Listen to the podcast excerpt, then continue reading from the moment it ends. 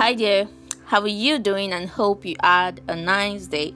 Now, today I'll be doing something practical and something we could actually relate to. It has to do with more of why we act the way we do, and sometimes why we can't actually be like other people no matter how hard we try. Now, what's this concept? It is called temperament. Temperament is the combination of inborn traits that subconsciously affect our behavior. We are naturally born with our temperaments. So, our temperaments cannot change, rather, it can be modified once in a while. That is, sometimes you just are opportune to go out of your range okay it means sometimes you can leave your comfort zone okay so temperament um um help us to know that a person is outgoing and extroverted or shy and introverted. It is our temperament that determines all this. Now, temperament sets broad guidelines on everyone's behavior. On one side is our weakness, and on the other side is our strength. Now, the primary advantage of understanding and learning the basic temperaments is to discover our most pronounced strengths and our weaknesses so that with God and Allah's help, we can overcome our weaknesses and take advantage of our strengths to fulfill our personal destiny to the fullest. Now, so are you ready to dive into this type of or basic temperaments we have? Yeah. So in 2400 years ago, Hippocrates temperament theory divides people into four categories, which are now these are the four temperaments. They are the sanguine, the choleric, the melancholy, and the phlegmatic. So those are the four temperaments. Now let us see which of them is yours. The first one, the sanguine.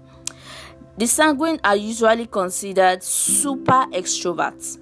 Sanguines are lively people who never lack friends Whenever they step into a place, they just lift everyone's spirits and make them have a lot of fun like he is. He's a very funny person. So he transfers his um fun in spirit to everyone. He treats all his friends like they are super important. If one person is in front of them, they give them a lot of attention. You feel like, oh, ah, it's as if this I'm his favorite person. But when he meets another person, it gives them the same energy and the same attention. So they are just um a lovely type of person. They are so noisy. That is even before they enter a place their mouth is already there. But their self-confidence and friendliness gets them through rough times. Now sanguines are always good with what they do. They are friendly they are likable they are interesting they are outgoing.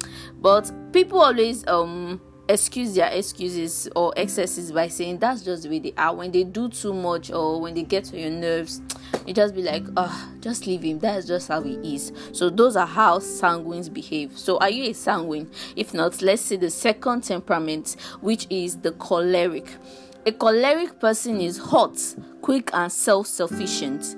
Is an extrovert but not as much as a sanguine. If a sanguine is an 100% extrovert then a choleric would be 80% you get? So his take his goals and does anything to achieve them without considering the obstacles on the way. A choleric person can mistreat people who are threats to his goals we can simply say he is domineering and bossy so cholerics are bossy they can send people like use people how they want okay um uh, uh how will I say it? He um he does not hesitate to use people to accomplish his goals, okay? Also, choleric's emotional nature is poor, like zero. He does not sympathize easily with others and is easily irritated by tears. And uh, if like when it comes to mourning, yeah, when someone is hurt, he doesn't care. He just like he has no emotions okay? He doesn't care about other people's needs. All he has is himself. Focus on his goal and that's all.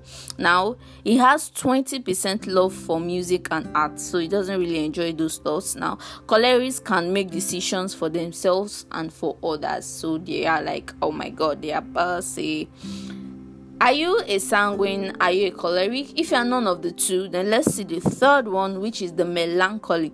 Now, a melancholy is prone to be an introvert, okay?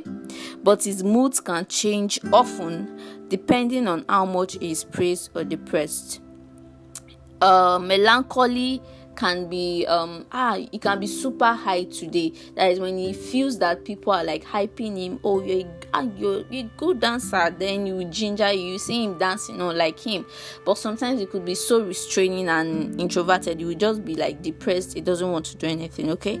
A melancholy is a faithful friend but does not make or have many friends okay? He can be down to earth he can do anything for you. He can have just one friend but he has difficulty in having many friends. He prefers people coming to him than for him to go to people to make friends okay? Of the four temperaments that is the sanguine the choleric the melancholy and the phlegmatic he is the most dependable. Because he hardly disappoints other people who count on him. He delivers he is just like perfect. He does what you ask him to do okay?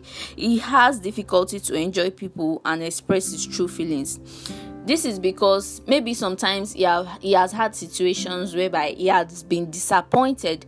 And so whenever he tends to find himself in such a situation he can only but just say he could just be suspicious and scared to trust people okay? So they have trust issues okay?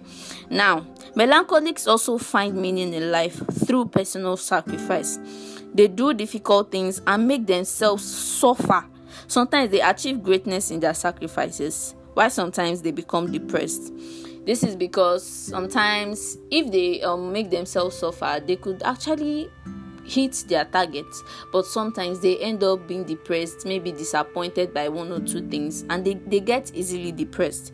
So melancholics are gifted and have so much love for nature. They love nature so much. So if you are not a sanguine or you are not a choleric or you are not a melancholy hider you should be a phlegmatic. Who are phlegmatics? Phlegmatics are the most likable because they are calm, easygoing, and they never get upset easily. No matter what you do like there are some people that are like that. Like even if you spank them hard even if you insult them they never budge a muzzle okay? And um phlegmatics are very cool they hate violence and avoid involving themselves with trouble okay they are timid and not easily motivated no matter the circumstance like a phlegmatic could be um, in the middle of a fire and not even care. He will just be there. And even if he move away from the fire, he just he does everything like he doesn't care. There's no too much um stress for him. He has friends because he enjoys people and is natural. He's not like the uh, melancholy who has little friends. Okay, he can stay within a bunch of people and still not smile. Like even if you crack a lot of jokes to him, he'll be so calm, so quiet, cool. He doesn't shake, but within him, he feels a lot of emotion. Like he could be so in love with you, and he will not even tell you. But within him, is dying for that love okay? So they are kind-hearted and sympathetic. They are cool. They are just sweet people. They do not like going beyond their comforts but do when necessary when you see a phlegmatic they might not be the type of person that like going out but probably if it is because of their friends or their family they would actually move out of their comfort zone and do that. He does his duty capably and is a good leader and peacemaker. So, some phlegmatics they wait until you tell them to do something, they don't actually volunteer. If you tell them, okay, please, can you actually lead us? You'll be very surprised that they will do it perfectly. So that is just the four um, temperaments we have. We have the sanguine, we have the choleric, we have the melancholy, and lastly we have the phlegmatic. So which of them are you? Now you must have noticed that um, sometimes you might have a mix of these two you could be I you could have some mix of choleric and melancholy you could have some mix of um, sanguine and phlegmatic. It's fine. You can't have 100% of this temperament. There is always a mixture. So in my next episode i'll be giving you the 12 blends of temperaments. That means sometimes you could be half of this temperament and half of the other. So there you will find your perfect temperament what is the essence of all this? This is just to tell you that you can never be like someone else. You are you and you can't change that. You could actually go out of your comfort zone, but you will still be you. So you have to learn to understand your temperament and not force yourself too hard.